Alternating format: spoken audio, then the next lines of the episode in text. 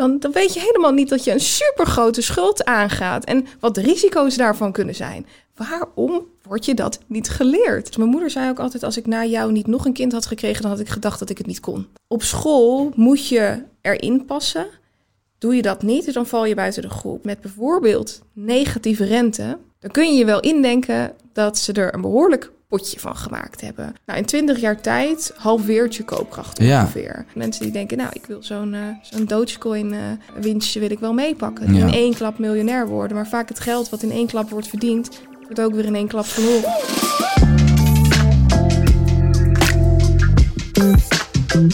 Welkom bij Even Relativeren de podcast. En deze keer met niemand minder dan Madelon Vos. Eh Madelon, welkom. Dankjewel. Dankjewel voor je komst. En eh, er waren echt veel mensen die om jou hadden gevraagd. Vooral eh, na mijn eh, podcast met Willem Middelkoop. Toen dacht iedereen van ja, dat moet Madelon ook komen. Ja, wat tof. En ik vind het heel erg leuk dat je bent gekomen. Dus welkom nogmaals. En je bent net ongeveer een paar weken terug uit Mexico. Of Ja, dat klopt inderdaad. Twee weekjes nu. heerlijk. Ja, we zijn vier weken in Mexico geweest en daar gewerkt. En eh, tussendoor ook een beetje ontspannen natuurlijk. Maar niet vier weken toch? Vier Ja, maanden Vier toch? maanden, Ik wou oh, net zeggen. sorry. Oh, ik verspreek me helemaal. Vier maanden in totaal in Mexico geweest. Ja, ja, het voelde als vier weken. De tijd ging zo snel. Ja, heerlijk. En Mexico was op dat moment volgens mij, ik weet niet of dat nog steeds zo is, ook redelijk eh, subtiel met de, met de coronamaatregelen. Ja, dus dat is ook wel lekker. Ja, dat was wel fijn. En sowieso is het daar een veel warmer klimaat. Dus dan Ja. gaat het allemaal wat makkelijker. Iedereen is buiten. Mhm. Dus daar was het een stuk flexibeler. Zeker. Heerlijk. En is dat iets wat je vaker zou willen doen voor langere tijd weg? Of deed je dat ook al vaker? Ja, dat deden we al wel totdat corona uitbrak. Toen zijn we een jaar thuis gebleven. Mhm. Hebben we afgewacht. En daarna was het moment om weer weg te gaan. Want het, het is fijn om jezelf één keer in de zoveel tijd eventjes in het buitenland te begeven. Dan ontmoet je weer nieuwe mensen. Doe je nieuwe dingen op. Het is altijd goed om even een stapje buiten je eigen comfortzone eh, Ja. te zetten. En dan krijg je weer nieuwe ideeën, nieuwe inspiratie. En dat doet mij altijd heel erg goed. En het zonnetje op je bol werkt ook wel Echt, mee.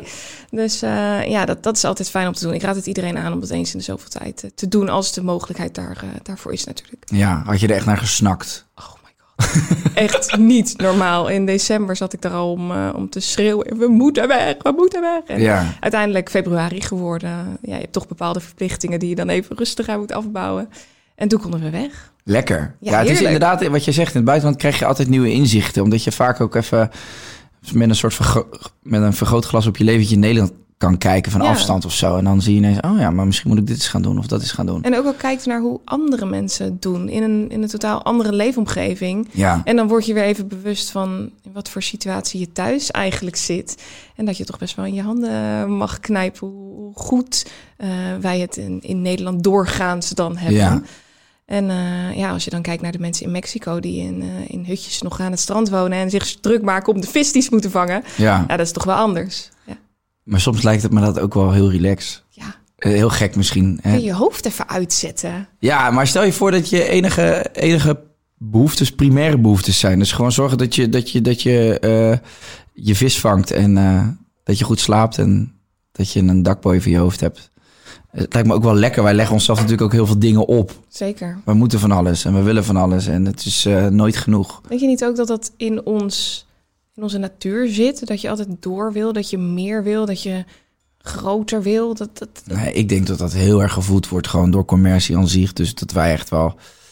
Ja, weet je, dit- dat wordt gewoon gestimuleerd door middel van reclame. En eh, kijk, als je kijkt bijvoorbeeld naar social media of zo... dat is gewoon een constante dopamine shot die je Ja, eigenlijk binnenkrijgt. Iedere foto die je opnieuw krijgt, iedere like die je krijgt, waardoor je dat, dat Ja, gevoel precies. weer krijgt. En als je het even niet hebt, dan druk je toch weer op Instagram om toch weer even te kijken of, of het alweer gebeurd is. Ja, dus de vraag is van op het moment dat je dat allemaal niet hebt... Ja, heb je dat dan nodig? Wil je dan ook altijd meer? Of heb je dan alleen eh, zorgen voor je gezin, eh, Ja. je eten en een dak boven je hoofd? Wat denk jij? Ik vind het best wel een lastige vraag. Ik weet het eigenlijk niet zo goed. Ik denk dat, dat als je je nooit in een omgeving begeven hebt waarin je die dopamine shots krijgt, dat je het misschien ook wel helemaal niet nodig hebt. Nee, precies. Dus dat je, als je heel basic leeft, dat je dat misschien wel helemaal niet hoeft op te zoeken. Nee. Maar op het moment dat het, dat het komt, dan zou ik me wel in kunnen denken dat je daar meer naar snakt. En dat dan pas het balletje gaat, gaat rollen. Eh, Ze hebben een, een, een voorbeeld in, in Duitsland, waarbij het is een iets ander voorbeeld, maar waarbij, waarbij ze Oost- en West-Berlijn in twee delen hadden gesplitst natuurlijk. En ehm, in, eh, in, in het ene gedeelte van Duitsland hadden ze bepaalde auto's. En dat was dan één merk. En die hadden ze alleen in verschillende kleuren. En in het andere deel van Duitsland hadden ze allerlei verschillende merken. Ja. Volkswagen, BMW, van alles en nog wat. En die mensen in het ene deel van Duitsland die maar één merk auto hadden. Was de Lada, denk ik, of De niet? Lada, inderdaad. Die waren best wel gelukkig met hun auto. Totdat de muur viel. En dat ze erachter kwamen dat er ook heel veel andere merken waren. Ja. En toen wilden ze ineens die merken. Net als op het moment dat er een nieuwe iPhone uitkomt. Dat je dan denkt, ja, maar mijn iPhone doet er nu niet meer toe. Ja. En dat is dan toch inderdaad dat, dat stukje commercie. Dat op het moment dat je weet dat die mogelijkheid er is. Dat je dan daar toch naar gaat snakken.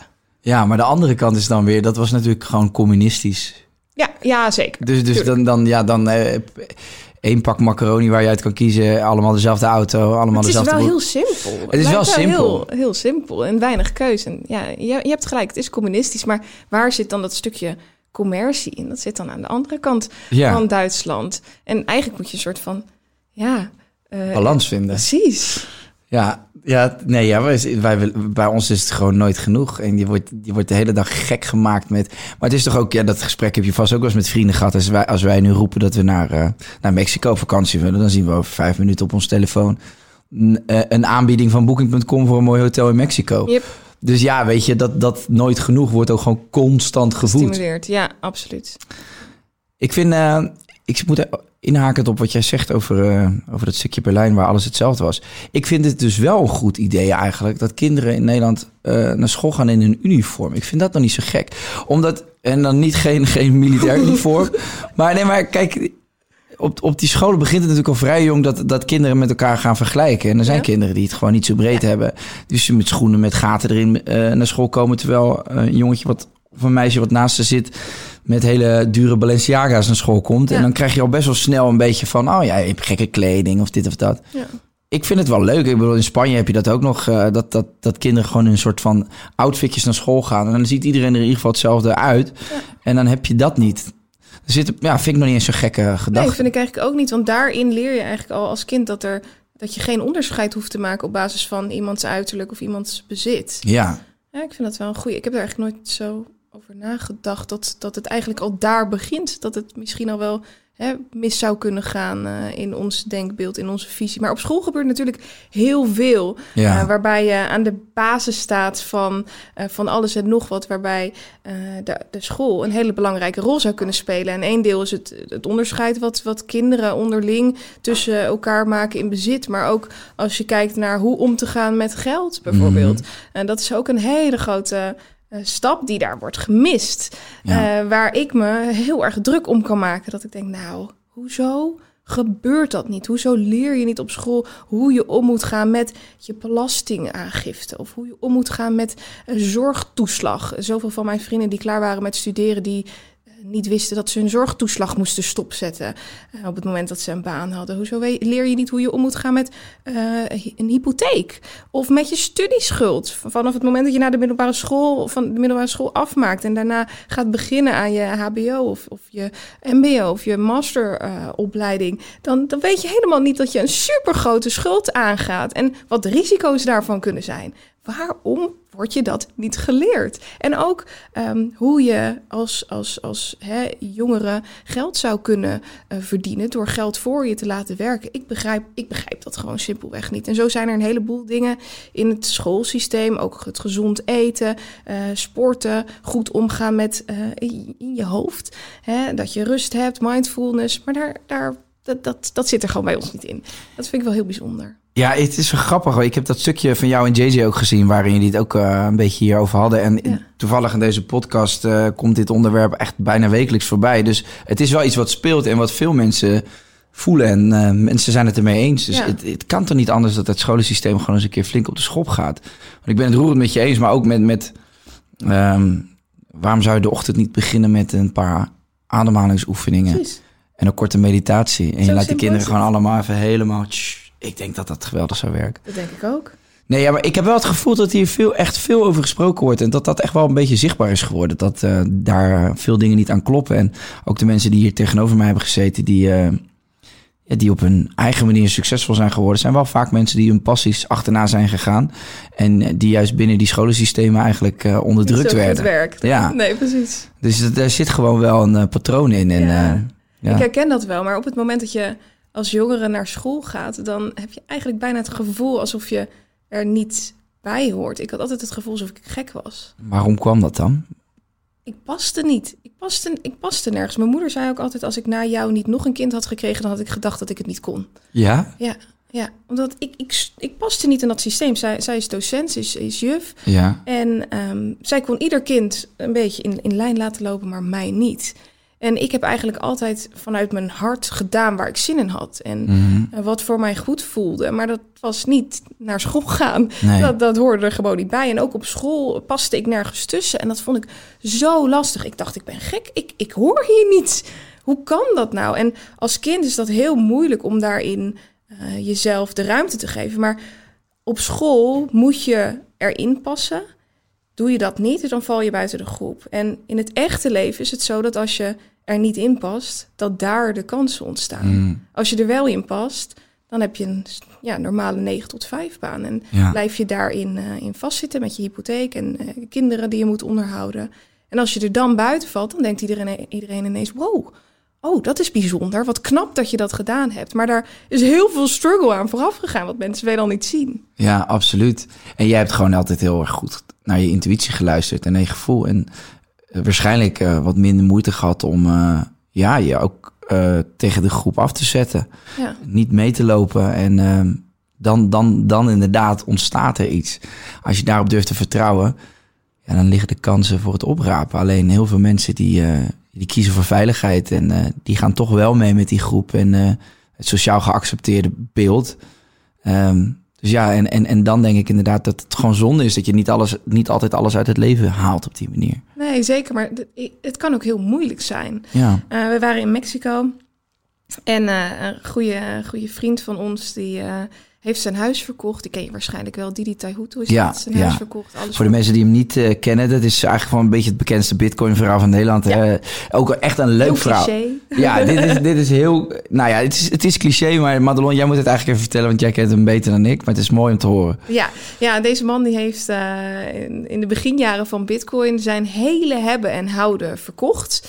En heeft ervoor gekozen om zijn geld, wat hij over had, na het verkopen van zijn huis, zijn motor, zijn, van alles en nog wat, eh, om dat in Bitcoin te stoppen. Ja. En daar zaten ook de spaargelden van zijn kinderen tussen. Hoeveel was dat eigenlijk op dat moment? Weet je dat? Ik weet niet precies hoe, hoeveel dat was, maar dat zal nu meerdere, meerdere miljoenen waard zijn. Ja. Eh, ik weet niet precies hoeveel dat was. Ik weet ook niet wat voor hypotheek en dergelijke dat op. Maar dat is de maar- periode van 2011 geweest. 2000, Nee, nee, dat was wel 2013. iets, iets later. Ja, 2013 2013 ongeveer. Wat was een bitcoin toen? Weet jij dat uit je hoofd? Eh, ja, dat is in 2013 best wel verschillend geweest. Maar vanaf 100 tot ongeveer eh 1000 dollar heb je dat, dat jaar doorlopen. Ja.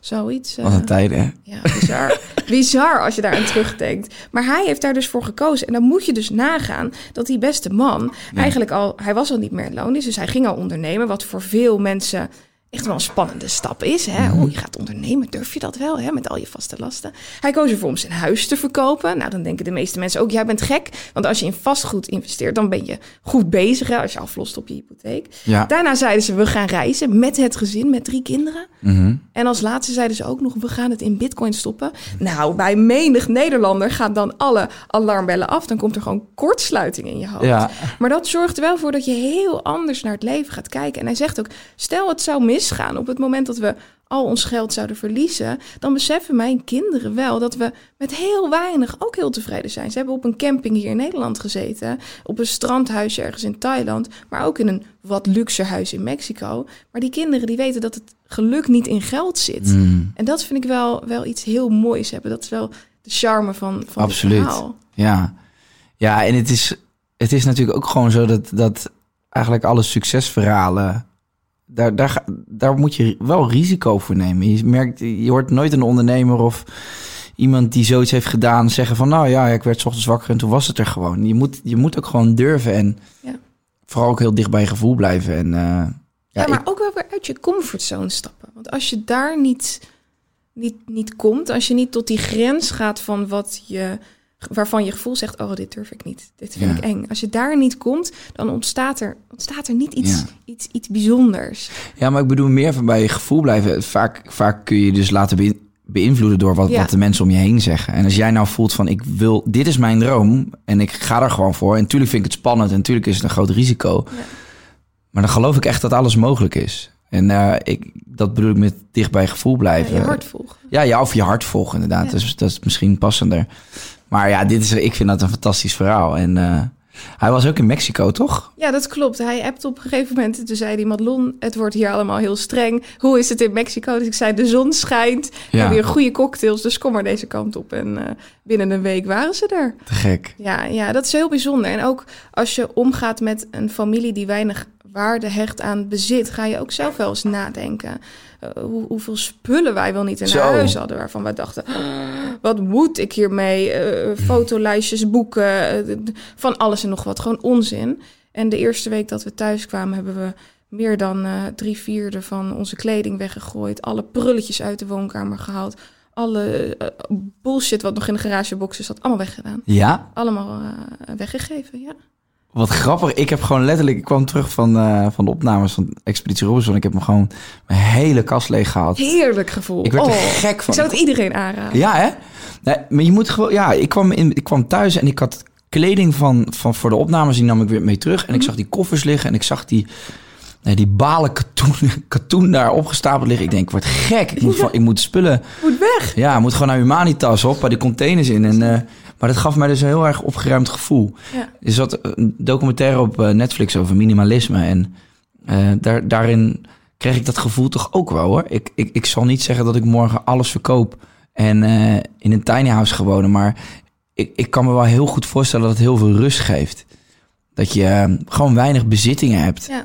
Alleen maar wat je nodig hebt. ja, en je kan dan ook heel weinig rommel maken. Ik ben best wel een rommelkont. Ik laat vaak dingen slingeren. Ja. Op het moment dat je weinig spullen hebt, dan wordt het ook gewoon niet zo'n troepje. Niet zo'n rommeltje. Maakt het heel makkelijk. In Mexico hadden we niks. We hadden twee koffers en dat was het. Ja. En daarmee, eh, ja, da- daarmee besef je gewoon dat je heel weinig nodig hebt. En hoe fijn is het dat je gewoon wat uit de kast kan trekken... en dat je iedere week weer opnieuw hetzelfde aan kan. Ja. Nou, lekker boeien. Ja, ja, het lijkt me ook heerlijk. Ja. Hey, nog even terug naar eh, wat je net vertelde over dat je op school voelde van ik pas er eigenlijk niet tussen. Eh, er zijn best wel veel, eh, veel mensen die dat ervaren. Ik kan me daar ook wel goed in vinden. Ehm, toch een beetje het gevoel dat je anders bent of zo. En, en dat, dat je voelt dat dingen niet kloppen of zo, voor jouw gevoel. Ehm, maar waar komt het vandaan? Hè? Want kijk, ik weet niet of jij het... Jouw moeder, die begreep het bijvoorbeeld niet bij jou, toch? Klopt. Dus het was niet zo dat, dat jij dat vanuit je moeder hebt meegekregen. Nee.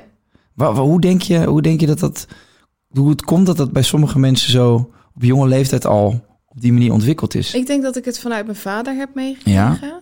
En die eh, ja, is ook heel creatief. Mhm. Heeft altijd zijn, zijn eigen ding gedaan, ook ondernemer. En ik denk dat ik het daar vandaan had. Eh, ik had ook dyslexie, een soort vorm van Ja. dyscalculie. Ik kon van alles en nog wat niet. Ja, precies. En, En, eh, dat krijg je dan ook heel vaak te horen daar. Precies, eigenlijk had ik graag gewild dat ze zouden zeggen... nou, je bent wat minder goed in eh, taal en in rekenen. Ik maakte ook heel vaak fouten in dat mensen dat me dan weer proberen te verbeteren. Dat ik denk, ik kan hier niks aan doen, weet Mm. je wel. Eh, maar ik, ik had graag gewild dat ze zouden zeggen... ja, maar je hebt zoveel andere kanten. Je bent heel creatief, je kan heel goed eh, dingen verwoorden. Kijk daarna en ga daarop focussen, want Ja. daar moet je wat mee doen. Maar dat werd niet gezegd. Nee. En ik dacht alleen maar, ik kan dit niet, ik kan dit niet, ik kan dit niet. Hoe ga ik ervoor zorgen dat ik dit kan? Terwijl als je focust op de dingen die je wel kan en die je ook heel leuk vindt, dan geloof ik echt dat de rest vanzelf komt. Als je uiteindelijk je flow vindt en dat wat goed voelt, dat je daar eh, je volledige passie in kan gooien. En dat mensen dat zien en in je enthousiasme meegaan en daar eh, op aangaan. En dat, dat, is, dat, dat is waar het voor mij uiteindelijk goed ging. Dat ik mijn ding kon doen. Dat ze me vrij lieten. Ik dacht altijd, ik ga bij een, bij een grote bank werken. Leek me heerlijk op de Ja. Zuidas. Lekker in, eh, in mooie mantelpakjes Ja, met ja. hakken aan. En eh, ik heb vijf maanden voor een bank gewerkt. Gillend weg. Het was de hel. Ja. Het was de hel. Het was ellebogen, konten likken. ja. Was tuinhandschoenen aan en viste maar, huppa. Precies. Het was echt verschrikkelijk. Je, je kon niet je creativiteit kwijt. Het was alleen maar rechtdoor in de pas. En Ja. totdat je op een gegeven moment bovenaan die top zat. En meer, je kon, je kon geen kant op. Maar daar ben je veel te vrij gevochten voor om weer binnen zo'n structuur te werken. Het was vreselijk. Maar daarmee viel wel mijn droom in duigen. Ja. Ik dacht, dit, dit, dit gaat het worden. Ik was helemaal naar Amsterdam gekomen. Maar nee, dat werd het niet. Uiteindelijk ben ik stukjes gaan typen. En, en mijn verhaal maar gewoon op papier gaan zetten. Maar ja, als dyslect, Ja, ga maar eens stukjes typen. Dus daar kreeg ik ook weer te horen, ja, je stukken zitten toch niet helemaal goed in elkaar. En op een gegeven moment dacht ik, ik moet maar gewoon het op video gaan zetten. Want praten, nou, dat kan ik op zich wel. ja, En zo begon het. ja, waanzinnig. Ja.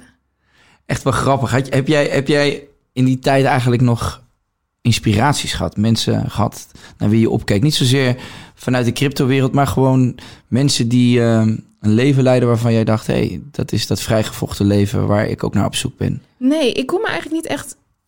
Ik kon mezelf niet echt met iemand vergelijken. Ik heb toen wel heel erg gekeken naar eh, mensen die bijvoorbeeld op de televisie veel bezig waren met praten, hoe ze dat dan deden, hoe Ja. presentatoren dat deden, om te kijken, nou kan ik daar ook het een en ander mee, zou ik daar beter van kunnen worden? Eh, dus daar heb ik wel veel mee geoefend. Ehm, maar uiteindelijk is het gewoon doen en je eigen draai erin vinden. En pas achteraf ben ik gaan kijken naar wie weten er veel van de onderwerpen die ik interessant vind en wat kan ik daarvan leren en hoe kan ik daar zelf mijn eigen draai aan geven of daar beter in worden. Ja.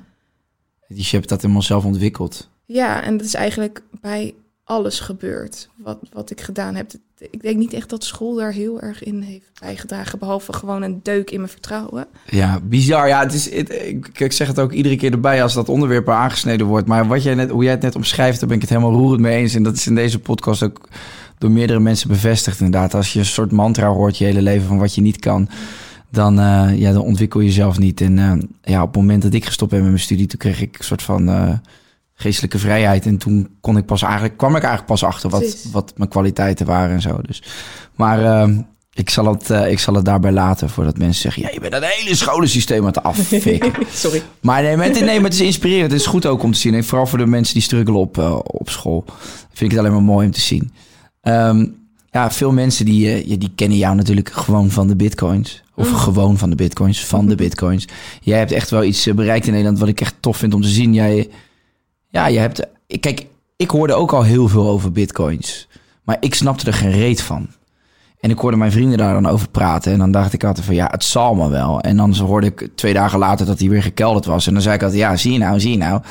Ik ben er eigenlijk pas mee begonnen op het moment dat ik eh, naar het hele financi- financiële systeem begon te kijken. Door de coronacrisis. Toen dacht ik oké, we gaan volgens mij een hele andere wereld tegemoet. Op alle lagen. Eh, en, en, en het financiële systeem is er daar één van.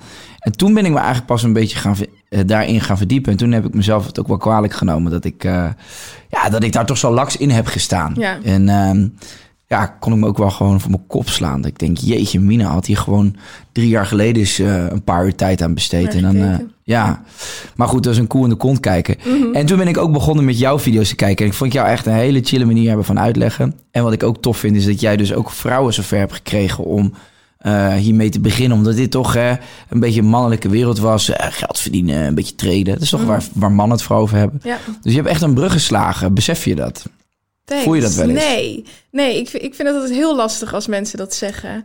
Ehm, ik voel me heel erg vereerd dat, dat, dat, dat dit is wat er achterweg gekomen is. Ja. En dat ik echt wat heb kunnen, kunnen bewerkstelligen bij, bij vele mensen. En ik krijg soms ook wel eens mails van mensen die dan in de 70 of in de 80 Ja. zijn. En dat ze dan denken, bedankt dat je, dat je mijn ogen geopend hebt. Nou, daar word ik bijna ongemakkelijk van. Dat ik mezelf zo vast moet, even, even moet knijpen van, is dit, is dit echt wat er, wat er gebeurt? Ja. En Ehm, kijk, in de basis kijken veel mensen naar Bitcoin als een makkelijke manier of een snelle manier om geld te verdienen. Maar Ja. het gaat veel dieper dan dat. In 2013 kwam ik in aanraking eh, met Bitcoin voor het eerst. En ik vond het leuk om eh, op dark web te kijken en om Ja. een beetje eh, te, te- Pistolen te kopen. nou, ik vond het leuk om het meer in ieder te geval, eh, verhandelen. Precies, ik vond het leuk om het in ieder geval te nou, daar heb ik mijn bitcoins van gekocht. En eh, daar had je dus Bitcoin als betaalmiddel. En ik vond het zo cool Ja. dat, er, dat ze een eigen betaalmiddel hadden. Dus Ja. ik dacht, ik, ik, ik ga het gewoon eens bekijken. Ik ga het uitpluizen. En hoe kun je daar echt, echt vat op krijgen? Dat is door het te kopen. Dus ik heb wat Bitcoins gekocht. En eh, nou, daarna begon eigenlijk mijn reis pas. Want toen kwam ik erachter, die koers gaat omhoog en omlaag. Ja. En daar werd ik helemaal ongemakkelijk van. Ik studeerde toen nog, ik was een jaar of, eh, of 17. En het voelde verschrikkelijk, Kai. Dat ik, dat ik, dat ik geen houvast had. Je ziet daar hoe ik mezelf vastnagel aan de. Ik had geen houvast meer, want die markt ging omhoog en naar beneden. Ja. En ik dacht, ik moet hier iets mee. Ik moet iets van rust voor mezelf creëren, want anders word ik gek. Dus ik heb gekeken naar hoe ik rust kan creëren. Nou, dat is door te kijken naar grafieken. Door te kijken of je grafiek op een bepaalde manier kan inschatten. Of een bepaalde markt omhoog gaat, zijwaarts of neerwaarts. Nou, dat heb ik mezelf helemaal eigen gemaakt. En toen had ik die rust. Maar daarna kwam eigenlijk het vraagstuk: waarom heeft Bitcoin nou een bepaalde waarde? Waarom vinden mensen dat Bitcoin iets waard is? Ja. En dat was eigenlijk pas waar de hele rabbit hole bij begon. Zo noemen ze dat dan in de cryptomarkt, down the rabbit hole gaan. En dan ga je kijken naar waarom is Bitcoin nou zo'n pure vorm van geld? Mhm. Waarom is het echt geld? En hoe verhoudt zich dat tot de dollar of de euro? Hoe ziet dat systeem er eigenlijk uit? En dan pas besef je eigenlijk dat Bitcoin veel beter is dan de euro of de dollar. Nu gaan veel mensen waarschijnlijk denken: ja, Matalon, jij eh, hebt al vroeg gekocht, dus eh, dat is de reden waarom je dat zegt. Maar ik, ik kan je ook uitleggen waarom dat zo is. Bitcoin is voor mij een manier om transacties te doen zonder tussenkomst van een derde partij. In 2008 is er een, eh, een whitepaper gepubliceerd, eigenlijk een businessmodel waarin een uitleg geschreven staat over wat Bitcoin is, hoe de formule, het protocol daarachter, hoe dat werkt.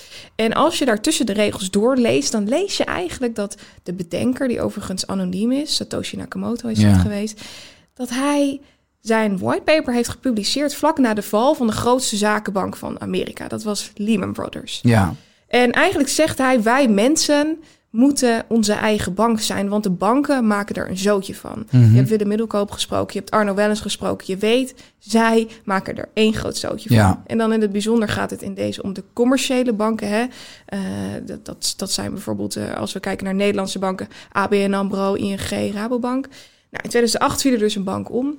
En eigenlijk stelde Satoshi Nakamoto daar, we leven in een tijd waarin alles digitaal gaat. Waarom kun je niet je eigen bank zijn? Mhm. Met Bitcoin kun je transacties doen zonder dat die derde partij ertussen zit, zonder dat er een risico is dat die omvalt en je je geld kwijt bent, maar ook wereldwijd. Dus je kan het op Europees niveau doen. Je kan geld. Ik moest laatst geld overmaken naar Canada. Ja. Dat heeft me vier dagen geduurd en het heeft me één dag gekost voordat ik überhaupt door had hoe ik die transactie moest doen. Dat is een klote SWIFT-systeem wat gewoon eh, Ik moest zelfs het adres van Ja. de bank erbij zetten. En dan zo ouderwets. Dit kan eigenlijk gewoon niet. Zo ouderwets. En dan hoop je maar dat het aankomt. En daarnaast moet je ook nog, weet ik veel hoeveel procent aan wisselkoerskosten Precies, en transactiekosten Ja. betalen. Nou, de- veel, veel kennissen van mij die grote transacties moeten doen, internationaal, die zeggen wij gebruiken gewoon stabiele digitale munten. Dus bijvoorbeeld een stabiele, een stablecoin noemen ze dat, een dollar Ja, of een ja. stablecoin, een, een euro. En daarmee doen we transacties, want dat gaat veel sneller en het is veel goedkoper.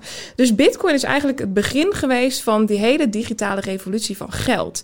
En daarna begon pas eh, bijvoorbeeld Facebook, die met haar eigen munt wilde komen. En toen kregen we ineens dat eh, bepaalde eh, overheden zeiden: hé, hey, misschien moeten we hier eens naar gaan kijken. Wat gebeurt er hier eigenlijk? Misschien moeten we onze eigen digitale munt gaan maken. En heb jij nooit dan het gevoel dat die datzelfde systeem ehm, waar het van weg lijkt te lopen, misschien ook wat systeem is die dit heeft ontwikkeld? Heb jij Nee. nee? Nee, daar zouden ze niet slim genoeg voor Nee? zijn. Als je kijkt naar wat voor zootjes ze bij de centrale bank maken. Mhm. Eh, je hebt natuurlijk een verschil tussen de commerciële bank en de centrale bank. De centrale bank staat eigenlijk aan de bovenkant van eh, de geldpiramide. Die creëren het geld. En dat doen ze op verschillende manieren. En nu moet je het niet voor je zien alsof er een printer in die centrale bank staat... die gewoon aanstaat en waar briefjes uit staan, eh, staan te rollen. Nee, zij creëren het geld door leningen aan de commerciële banken te geven. Dus zij geven een lening aan de commerciële bank... en de commerciële bank kan het weer uitlenen aan ons. Ja. Dat is hoe zij het geld distribueren. En ehm, eigenlijk is al het nieuwe geld dat in de economie komt schuld.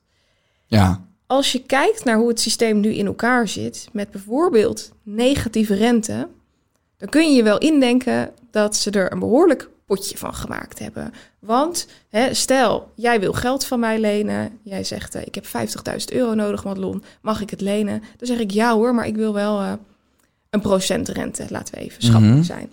Nou, dan eh, betaal jij mij die 50.000 euro na vijf jaar terug met een procent rente per jaar. En dan zijn we allebei blij.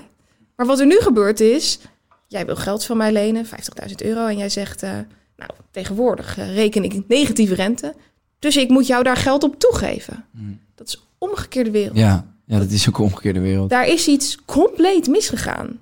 Maar wat ik altijd zo moeilijk vind om te begrijpen, is, is dat daar zitten allemaal toch wel slimme mensen. Dat kan niet anders.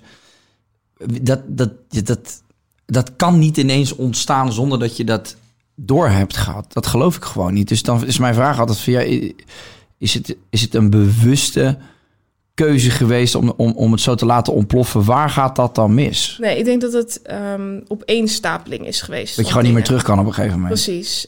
Um, ze zijn begonnen met geldcreatie. Ja. En op een gegeven moment um, moet er nieuw geld in het systeem komen, omdat anders de groei van de economie langzaam afneemt. Dus zodra ze, ik zal het eventjes goed proberen uit te leggen. Binnen de economie heb je verschillende conjunctuurgolven: hoogconjunctuur en laagconjunctuur. Uh, bij, bij een hoogconjunctuur gaat het economisch heel goed. Dan hebben we een lage werkloosheid, zijn mensen gelukkig, wordt er veel geld uitgegeven. Maar bij een laagconjunctuur gaat het economisch slechter. Moeten er veel schulden genomen worden? Is de werkloosheid hoog? Nou, zo heb je nog een aantal dingen. En de centrale bank die kan zowel bij een hoogconjunctuur als bij een laagconjunctuur op een bepaalde manier bijsturen. Ja. En dat is ooit bedacht, hè, dat de centrale bank dan zorgt voor prijsstabiliteit. En waarom moet dat? Tijdens een hoogconjunctuur wordt er veel geld uitgegeven. Nou, dan kan het dus zijn dat prijzen omhoog gaan, omdat wij veel aanbod hebben van dat geld. Dus uh, wij willen met z'n allen staan in de rij bij de bakker om brood te kopen in plaats van bij de Lidl. Mm Zo moet je het voorzien. Dus die bakker denkt, ik verhoog lekker de prijzen. Nou, wat gaan, uh, gaat de centrale bank dan doen? Die creëert meer geld. Iets waar uh, op dat moment meer van is, dat wordt minder waard. En dan krijg je dus dat die prijzen uiteindelijk langzaamaan weer gaan zakken. Nou, aan de onderkant. Maar dat, je... dat creëren van meer geld. Ja. Uiteindelijk, als ik gewoon een, een x bedrag salaris ontvang iedere maand. En die eh, centrale bank die creëert meer geld, dan, dan heb ik daar indirect toch helemaal geen profijt van. Nee, maar wel schade van. Ja. Dat ziet wat mensen maar vaak hoe, niet... Hoe, hoe, hoe, hoe werkt dat? Hoe gaat dat in... Als er geld wordt gecreëerd, dan betekent het dat er meer aanbod is van geld in de economie. En dat je daardoor um, minder koopkracht hebt. Ik, zeg, ik noem altijd het voorbeeld. Hè, de, de centrale bank heeft een mandaat van 2% prijsstabiliteit. Dus dat betekent ieder jaar wordt ons geld 2% minder waard. En dat noemen ze prijsstabiliteit. En zij gaan ervan uit dat als je geld uitgeeft, dat je ervan uitgaat, oh, mijn geld wordt volgend jaar 2% minder waard, dus ik koop nu alvast die auto. Het is een heel raar gedachtegoed, maar dat is waar ze van uitgaan. Ieder jaar wordt Is dat zo, denk je, dat veel mensen daar op die manier mee bezig zijn? Nee, totaal niet. Nee, maar dat is wel wat er in de theoretische boekjes staat. En daar gaan ze vanuit. Ieder jaar wordt je geld dus 2% minder waard. En je moet het je voorstellen alsof je een meter hebt en dat de overheid dan zegt: ieder jaar wordt die meter 2 centimeter groter. Ja. Op een gegeven moment krijg je anderhalve meter, wat we dan 1 meter noemen. En dan wordt het 2 meter. Dat is heel vreemd. Maar dat is wat er gebeurt. En dat betekent dus ook dat als jij nu 100.000 euro op uh, de spaarrekening van je kind zet, bij wijze van spreken. En uh, je zegt tegen dat kind, als je 20 bent, mag je erbij. Mm -hmm. Heb je een idee wat dan nog de koopkracht van dat geld is? Dus waar je nu voor 100.000 euro een mooie uh, Porsche Panamera kan ja. kopen of een uh, mooie BMW M5 of iets dergelijks. Nou, jij had gisteren een heel mooi plaatje op, op je stories gezet over wat een huis kostte in 1992. Volgens mij was een gemiddeld huis uh, kostte 75.000 gulden. Hè? Mm -hmm. En het gemiddelde salaris was volgens mij 30.000 gulden. Ja. Dus dat was, dat was al, nou, dat was prima. En nu was de gemiddelde huizenprijs. Ik weet het niet meer precies uit mijn hoofd, maar volgens mij lag het rond de 4 ton iets eronder. Ja, en de gemiddelde salaris was ook 30.000 euro of zo, Klopt. toch? Dus moet je nagaan wat een gigantisch verschil dat is. Ja. Nou, in 20 jaar tijd halveert je koopkracht ongeveer. Ja. Het is ietsje minder, maar het halveert ongeveer. En mensen beseffen zich niet dat als je dus 20 jaar je geld op de bankrekening laat staan, dat je gewoon de helft armer wordt ja. in 20 jaar tijd. En dat is bizar, maar dat is wel waar de economische uh, zienswijze op stuurt. Dat wij weten dat ons geld minder waard wordt. En ik geloof niet dat de burgers dat weten. Op school leer je één vorm van economie, dat is de Keynesiaanse stroming. Maar eigenlijk zouden ze ook moeten kijken naar andere economische stroming. Bijvoorbeeld de Oostenrijkse school. Die zegt juist, deze mensen die hebben dat helemaal niet door. En dat geldcreatie, dat zorgt voor het oppompen van een bubbel op allerlei verschillende fronten. Ja. Zowel op de huizenmarkt, wat je net al zei, maar ook op de aandelenmarkt, op allerlei verschillende vlakken. En Mhm. dat is totaal niet de bedoeling. Dat willen we niet, want Ja. die burgers worden dan armer. En ik denk dat het begonnen is met het feit dat hè, ze de goede bedoelingen hadden. Dus op een bepaalde manier eh, met de rente en met eh, opkoopbeleid omgingen. En dat ze op een gegeven moment dachten: shit, het gaat mis, maar we kunnen niet meer terug. En we kunnen ook niet zeggen dat er iets misgegaan is. Ja. Ja, ja, ik, ja, ik blijf dat toch verbazingwekkend vinden. Ja, Ik, ik, ik kan dat gewoon, ja, ik kan daar gewoon niet bij met mijn hoofd eigenlijk. Maar dat kan ik wel bij, eh, heb ik wel met meer dingen. Dat je denkt van ja, hoe heeft het zover kunnen komen? Ehm, ik denk niet dat daar echt verkeerde bedoelingen achter hebben gezeten, maar dat het vooral een beleid is geweest wat, waarvan ze dachten: dit is iets tijdelijks. Dat het eigenlijk toch niet zo bleek te zijn. Maar als je dan, hè, jij gelooft ook volgens mij wel dat we in een reset zitten. Hè? Het woordje reset is vrij vaak gebruikt. eh, De Great Reset, eh, de kleine reset, eh, ja. de slordige reset. De het big zal- reset, Ja, het, ja. zal- het zal allemaal reten roesten, maar er is gewoon wel een reset bezig. Dat kunnen we allemaal wel stellen. En dat komt natuurlijk ook omdat die puinhoop die ligt daar. En daar moeten we met z'n allen vanaf. Dus die reset die wordt er ook wel doorheen gedrukt. En ja, daar, daar is natuurlijk wel over nagedacht. En Ja. vandaar dat ik ook denk van ja, weet je wel, die puinhoop. Het kan niet zijn dat ze dat niet hebben zien aankomen. Dat er nooit iemand is geweest die dacht van nou, als we zo doorgaan, dan, dan, dan klapt de boel volledig. Ja, je, er is wel toegewerkt naar een soort reset of zo, is mijn idee. Want ja, hoe komen we hier anders in deze, in deze situatie terecht? En merk je nu ineens dat met grof geschud alles in werking wordt gezet voor een soort nieuwe digitale. Ja, hier, hier komt toch het stukje Bitcoin dan weer bij. Ja, Omdat overheden toch hebben gekeken naar wat maakt die Bitcoin dan zo interessant? Ja. Waarom is dat dan zo mooi? En kunnen we daar wat van leren? Mhm. Of kunnen we daar juist een aantal dingen uitpakken die wij interessant vinden? En dat is dan nu ook wat je, wat je ziet. Hè? Overheden sturen heel erg aan op een centrale, een central bank digital currency noemen ze dat. Ja. Dat is een digitale munt. En dan denk je waarschijnlijk, Adlon, mijn euro's in mijn, in mijn eh, telefoon, die zijn toch ook al digitaal? ja, dit is een iets andere vorm van digitaal Ja. geld. Je moet het je eigenlijk voorstellen alsof je cashgeld hebt, maar dan digitaal. ja, Dus je hebt geen risico meer dat de derde partij, die bank, die commerciële bank, omvalt. Want je hebt je geld direct bij de centrale bank staan. ja. Dus die commerciële banken, die, die zullen eigenlijk een ander businessmodel moeten, moeten vinden. En die commerciële banken, die zie je de laatste tijd steeds meer richting crypto gaan. ja. Die zien daar ineens een businessmodel ontstaan. Dus er is een heel bijzonder iets gaande. En als je die Daar is die CBDC, vindt- is daar de afkorting toch van? Central Bank Digital Ja. Currency. Klopt, ja. Ja, dat dat niet wordt... aan mij vragen met dyslexie, maar eh, ik- Nee. ik, ik geloof dat het, dat het klopt. Nee, maar ik, ik vind het al helemaal lastig, al die termen. Ik vind überhaupt het begrip van crypto's, blockchain en zo... ik vind het heel moeilijk Ja. om te volgen zo nu en dan... omdat die hele financiële wereld voor mij eigenlijk best wel nieuw is. Maar ik vind het wel super interessant. En ik Ja. denk ook echt dat je gewoon... eh, ja, je, je kan dit op dit moment niet negeren. En ik vind ook dat je het niet mag negeren op dit Ja. moment. eh, want er liggen ook heel veel kansen. En, eh, Absoluut. ja, wat ik zei, ja, ik, ik sla mezelf voor mijn kop... dat ik in 2013 tegen iedereen riep van... joh, bekijk het lekker met je bitcoin. Ja. Ehm, maar nu probeer ik me er wel te verdiepen. Niet alleen in Bitcoin, ook in andere crypto's. Maar het is gewoon wel, wel, wel belangrijk. We zitten echt in een transitie en we staan echt aan het begin van een compleet nieuwe wereld. En ehm, ja, weet Op je alle fronten. op, ja. op alle fronten. Ja. Maar ook, kijk, ik zie het ook eh, ja, in die tijdens het moment dat internet opkwam. Zijn er ook een aantal mensen geweest die op het juiste moment hebben gezien van nee, dat wordt heel groot. En die hebben daar uiteindelijk ook heel veel geld mee verdiend. En je moet je gewoon realiseren dat je aan het begin staat van zo'n nieuwe soort revolutie. eh, van hetzelfde formaat. Dus ik, ja, ik, ik vind het bijna. Ja, ik vind het wel gewoon stom als je op dit moment niet een klein beetje research doet voor jezelf. Mhm. Maar ik denk wel Hmm. dat, dat daarin verschillende kanten zitten. Want jij zei net, ja, die mensen hebben er heel veel geld mee verdiend.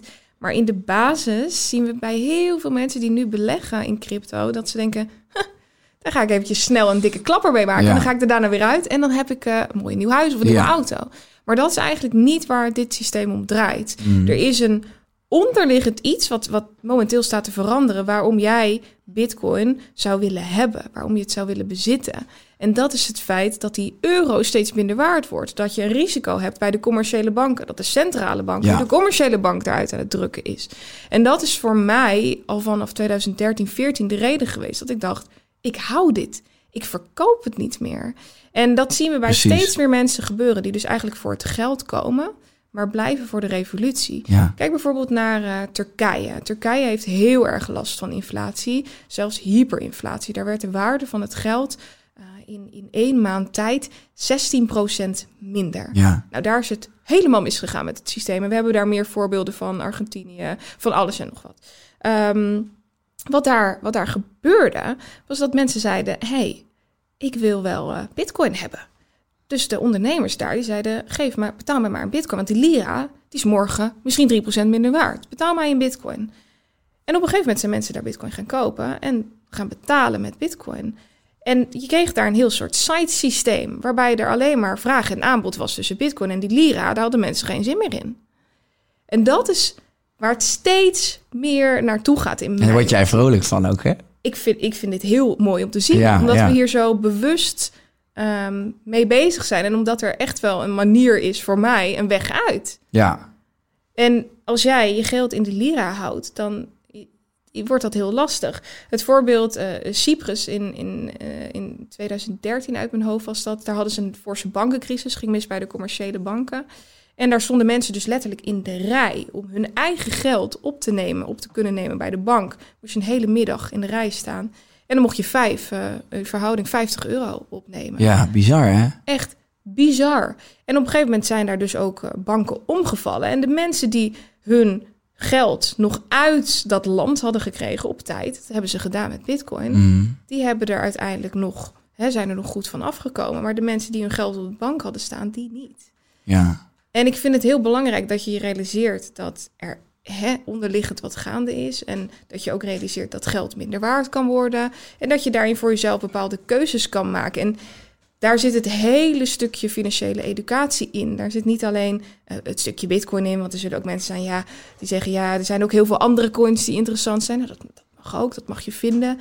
Ehm, daar zit niet alleen het stukje geld bij, hè, de euro, de dollar. Ik hoor dat jij niet zo heel veel hebt met die altcoins. Ja, kijk, ik, vind het... Ik vind het Dat mag je allemaal vinden, maar... eh, eh, ja, het focus op geld vind ik heel lastig. Mm. En, en ik, snap, ik snap het wel hoor. Mensen die denken, nou, ik wil zo'n eh, zo'n Dogecoin winstje wil ik wel meepakken. Ja. In één klap miljonair worden. Maar vaak het geld wat in één klap wordt verdiend, wordt ook weer in één klap verloren. Ja, ja, klopt. En dat is niet waar het hem in zit. Eh, Bitcoin is voor mij... ehm, geld is voor mij een get poor slowly scheme.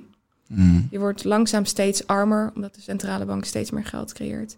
Bitcoin is voor mij geen get rich quick scheme. Nee. Het is de bedoeling dat je in ieder geval je vermogen kan behouden. En misschien wel iets meer waard kan laten worden. Ja, Maar behoud in ieder geval je vermogen, dat is belangrijk. ja. Ja, ik vind eh, het stukje wat jij eh, net zegt over dat het, het is educatief. Als je hiermee bezig bent, dat heb ik wel gemerkt. Want ik eh, ja, kwam- begon op een nulpunt en ik sta nu op een...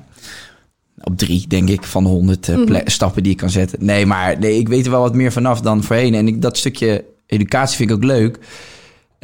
Dan heb je nog het stukje dat het gewoon verstandig is om het te doen. Want wat je zegt, je geld blijft stabiel. En ja, als het op de bank staat, dan wordt het ten duur allemaal minder waard. Maar er zit ook gewoon nog een stuk entertainment aan vast.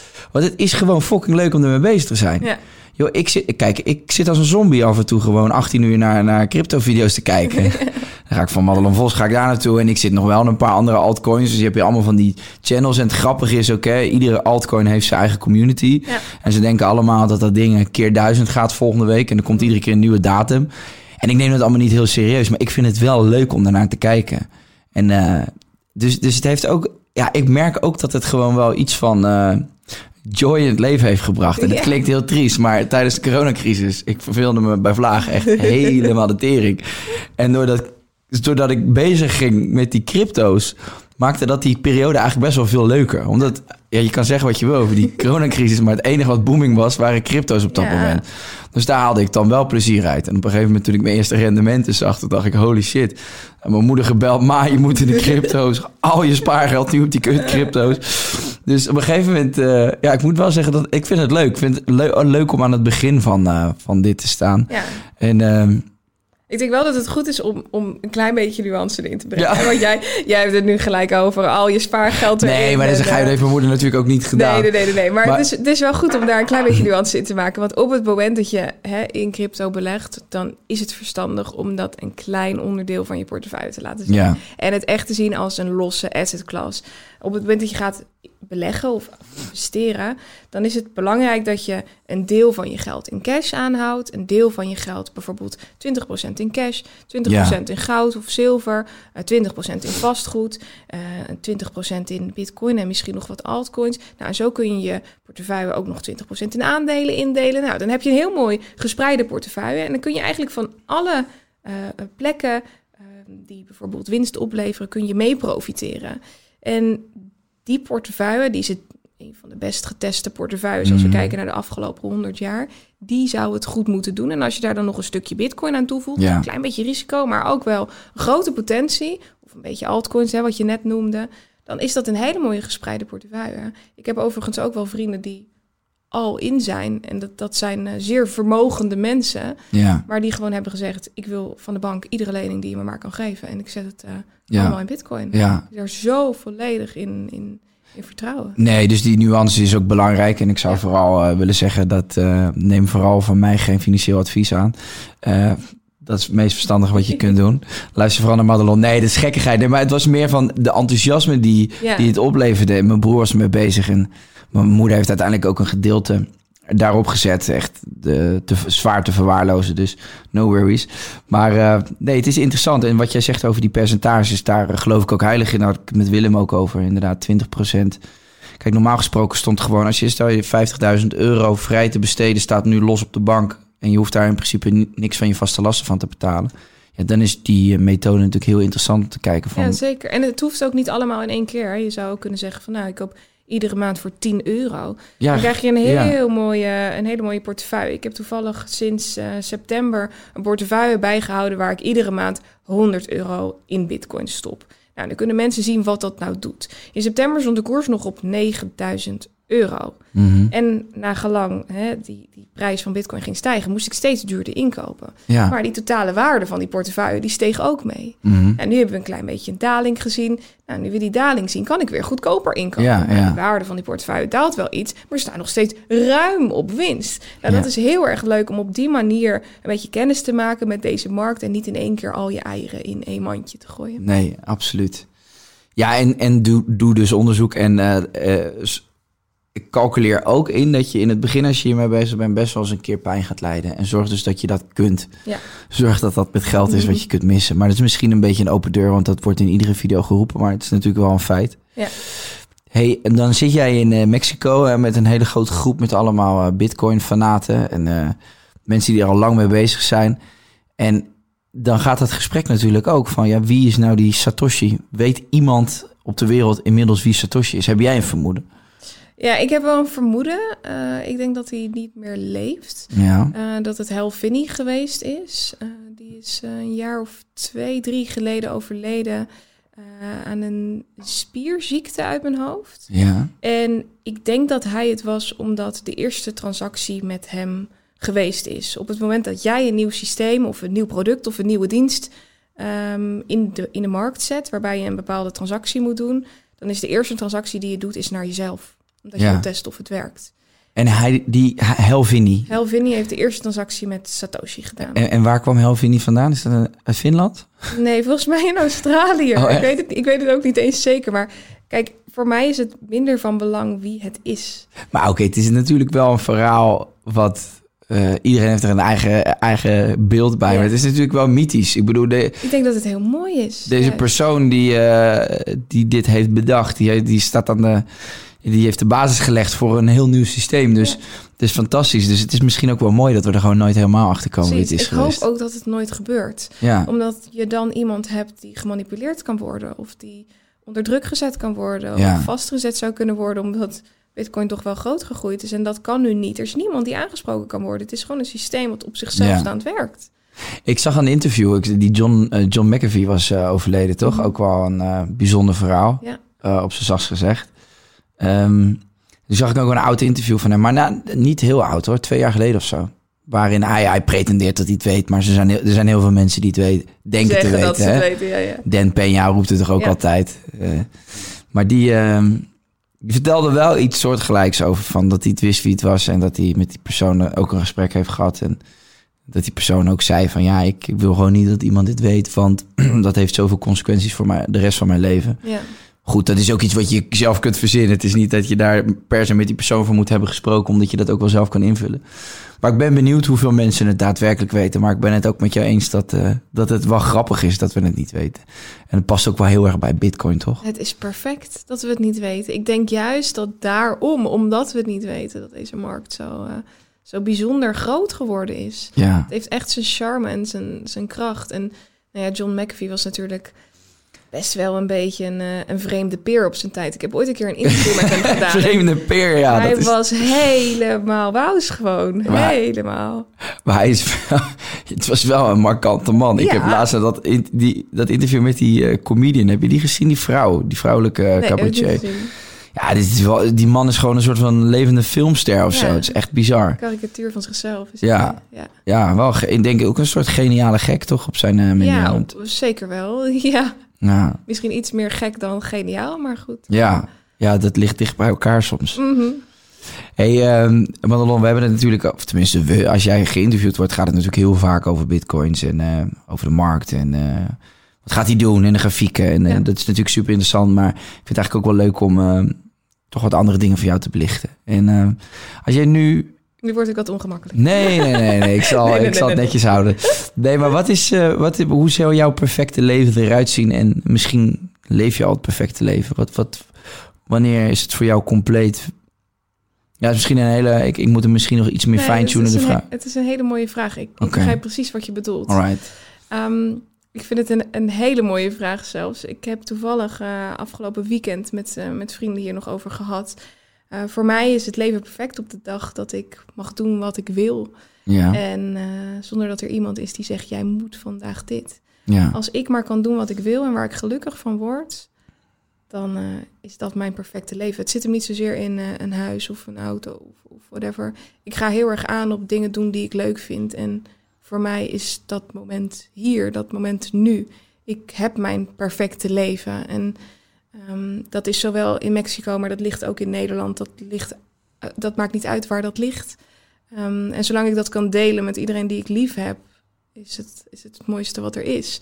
Ehm, mensen vragen, vragen mij wel eens, wat, wat is je grootste droom? En dan zeg ik wel eens mijn leven. ja. Het klinkt heel, heel erg, maar ik mag doen wat ik wil. Ik kan, als ik nu zeg, ik wil, ik wil stoppen, ik ga vijf maanden weg of, of ik, ik ga met pensioen, dan kan dat. Maar ik vind mijn hobby, mijn werk, vind ik het allermooiste wat er is. Daar ga ik helemaal op aan. Ik geniet ervan dat ik iedere week opnieuw op YouTube mijn verhaal mag vertellen. En dat daar ook nog mensen naar luisteren. Die dan ook Ja. nog een mailtje sturen met Madelon, ik heb zoveel van je geleerd. Nou, wat wil je nog meer? Dat, dat, dat is het, ja, het summum.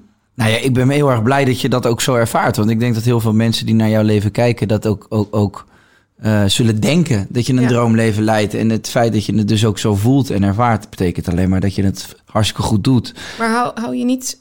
Er, er- er zijn een heleboel mensen die hetzelfde doen als ik, ehm, maar die er totaal niet zo in staan. Mhm. Die eh, juist hè, dat, dat niveau bereikt hebben waarin je kan zeggen: Nou, vandaag stop ik ermee.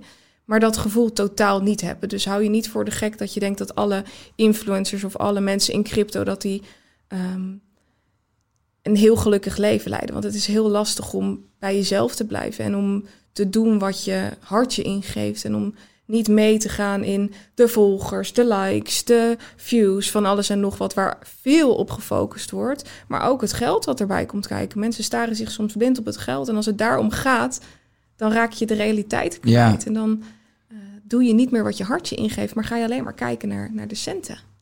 Nee, maar je hebt volgens mij wel vanuit jezelf een redelijk positieve inborst. En je hebt, eh, als we teruggaan naar het begin van het gesprek, waar je als klein meisje eigenlijk al voelde van nee, ik pas hier niet tussen. Heb jij jezelf gewoon, een, je hebt voor jezelf een weg gegraven waar je echt doet wat je fijn vindt. En je bent nu, je hebt voor jezelf nu een situatie gecreëerd waarin je dus inderdaad kunt zeggen van ik doe echt alleen maar wat ik leuk vind en wat ik wil. Ja, En als je dat blijft beseffen, eh, dan, dan denk ik dat je, dat je heel oud en gelukkig kan worden. En ik denk dat dat wel voor iedereen zo kan zijn. ja. Op het moment dat je doet wat je leuk vindt, dat, de rest dan vanzelf komt. Mensen zien je enthousiasme. Die zien dat je ergens goed aan het, aan het Mm. worden bent. Ehm, dat je jezelf ontwikkelt en die vinden dat mooi en die supporten je daarin. Ja, Ehm, en ik denk dat iedereen met een passie dit kan bewerkstelligen. ja. Maar ja, de- heb en- jij een ideale, Ehm, ideaal leven, hoe je het voor je zien? Nou ja, ik moet, ja, dus het afgelopen jaar is bij mij wel echt eh, het idee ontstaan om, om wel veel in het buitenland te zijn en Ja. ook daar te gaan wonen. Ik ben bezig met het huis in Spanje. Mhm. En dat, is- als je me dat vier jaar geleden had gevraagd, dan had ik, had ik gezegd: nee, joh, ben je gek? Dat, dat zou ik nog lang niet willen. Ik woon nu in een stad in Rotterdam. Mijn, echt mijn stad, mijn hele leven gewoond. Maar ik eh, merk dat ik daar. ehm, dat ik dat ook wel benauwend vind of zo, de stad. En dat ik wat meer naar het buitenland zou willen gaan.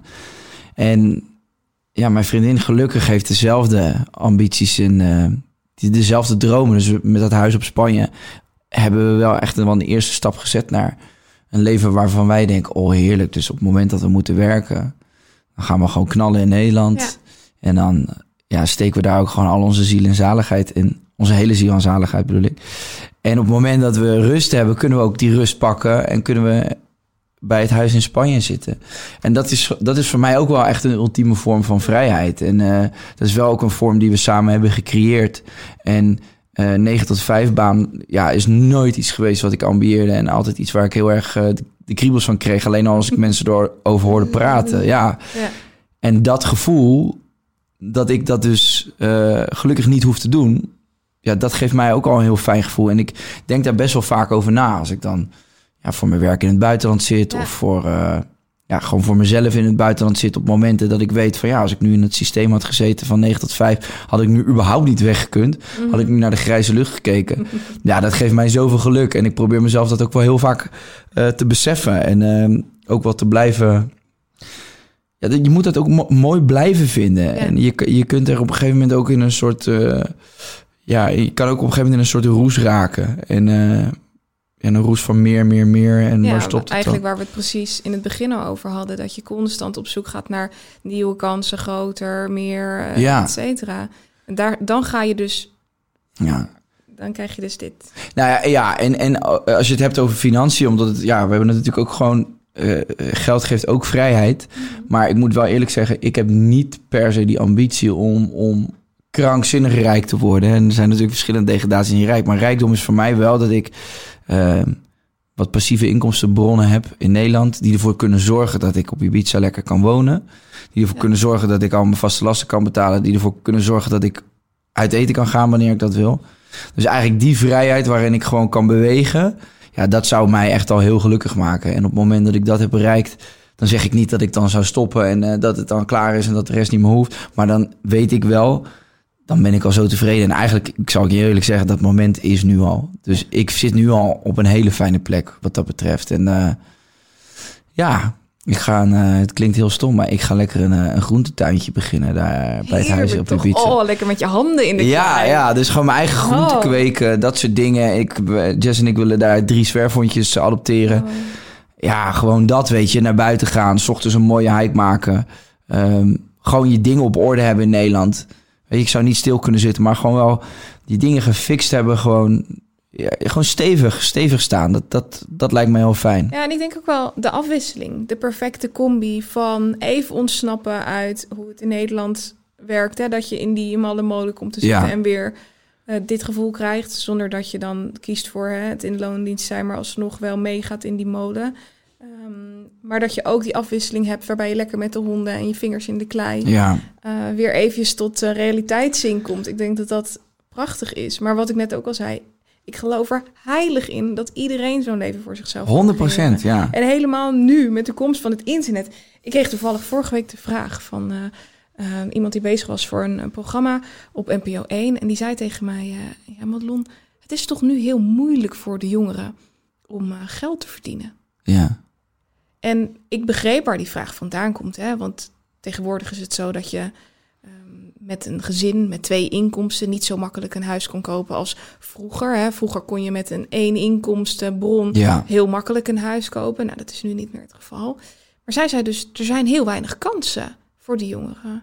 Maar ik ben er heilig van overtuigd dat door de komst van het internet en dat eh, de mogelijkheid de mogelijkheid die er nu is gecreëerd om dingen schaalbaar te maken, dat daardoor zo oneindig veel kansen zijn. Of jij nou uh, een zeilboten-expert bent, of dat jij nou weet hoe je muntplantjes moet verkassen, of dat je hè, wielrennen-fanatist bent en uh, van alles daarover weet. Ik geloof er heilig in dat je dat zo schaalbaar kan maken door de komst van het internet, dat jij zo'n leven voor jezelf kan creëren als dat Ja. jij dat wil. Maar dat moet wel, de basis moet hier zitten, in Ja. je hart. Ja, En het mag nooit gaan om geld. nee, klopt. Nee, want dan kom je zelf tegen. Ik ben het helemaal roerend met je eens. En ik, eh, ik vind het ook fijn dat je er was, omdat ehm, ja, je, ook, je hebt gewoon ook een inspirerend verhaal. En eh, er zitten hier meer mensen die een inspirerend verhaal hebben. En het komt eigenlijk allemaal toch op hetzelfde neer. Dat je je intuïtie moet volgen en je gevoel en je passies. En het maakt echt geen reet uit wat dat zijn. Maar als het maar niet beïnvloed wordt door externe factoren.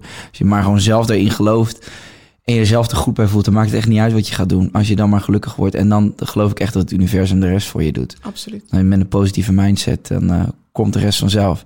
En je wordt alleen maar positief als je iets doet wat je fijn en leuk vindt, toch? Precies. En mensen zien dat, je straalt het uit. En op een gegeven moment krijg je de gunfactor. Ja, Dan denken ze, nou, die man die daar zeilbootjes aan het knutselen is, daar ga ik een zeilbootje halen, want dat doet hij zo leuk. ja dat is toch goud, man. Ja.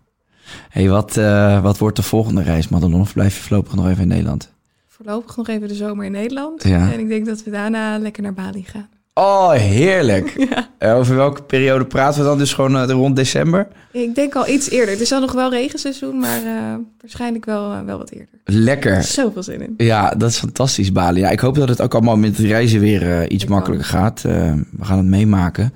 Ehm, ja, ik vond het heel erg leuk. We hebben al vaak contact gehad via Instagram. Ik heb veel van je video's gezien. Dus heel erg bedankt voor je komst. Eh, je bent altijd welkom voor een eh, ja, vervolggesprek. Mocht je, nog een keer, eh, Zeker gaan we het doen. mocht je nog eens een keer leuke dingen hebben meegemaakt. Kom maar erg vertellen hoe het was om te surfen op Bali. En dan eh, Komt goed. nodig ik je gewoon weer uit. Ja, thanks. Jullie heel erg bedankt voor het kijken en luisteren. En ik zou zeggen, tot de volgende keer. Ehm, alles met betrekking tot Madelon Vos staat hier beneden in de beschrijving. Dus eh, tot ziens. Doei doei!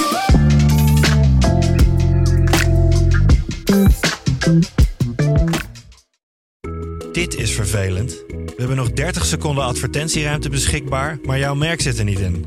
Wil jij deze ruimte beter benutten en staan waar voorheen HelloFresh of Samsung stonden?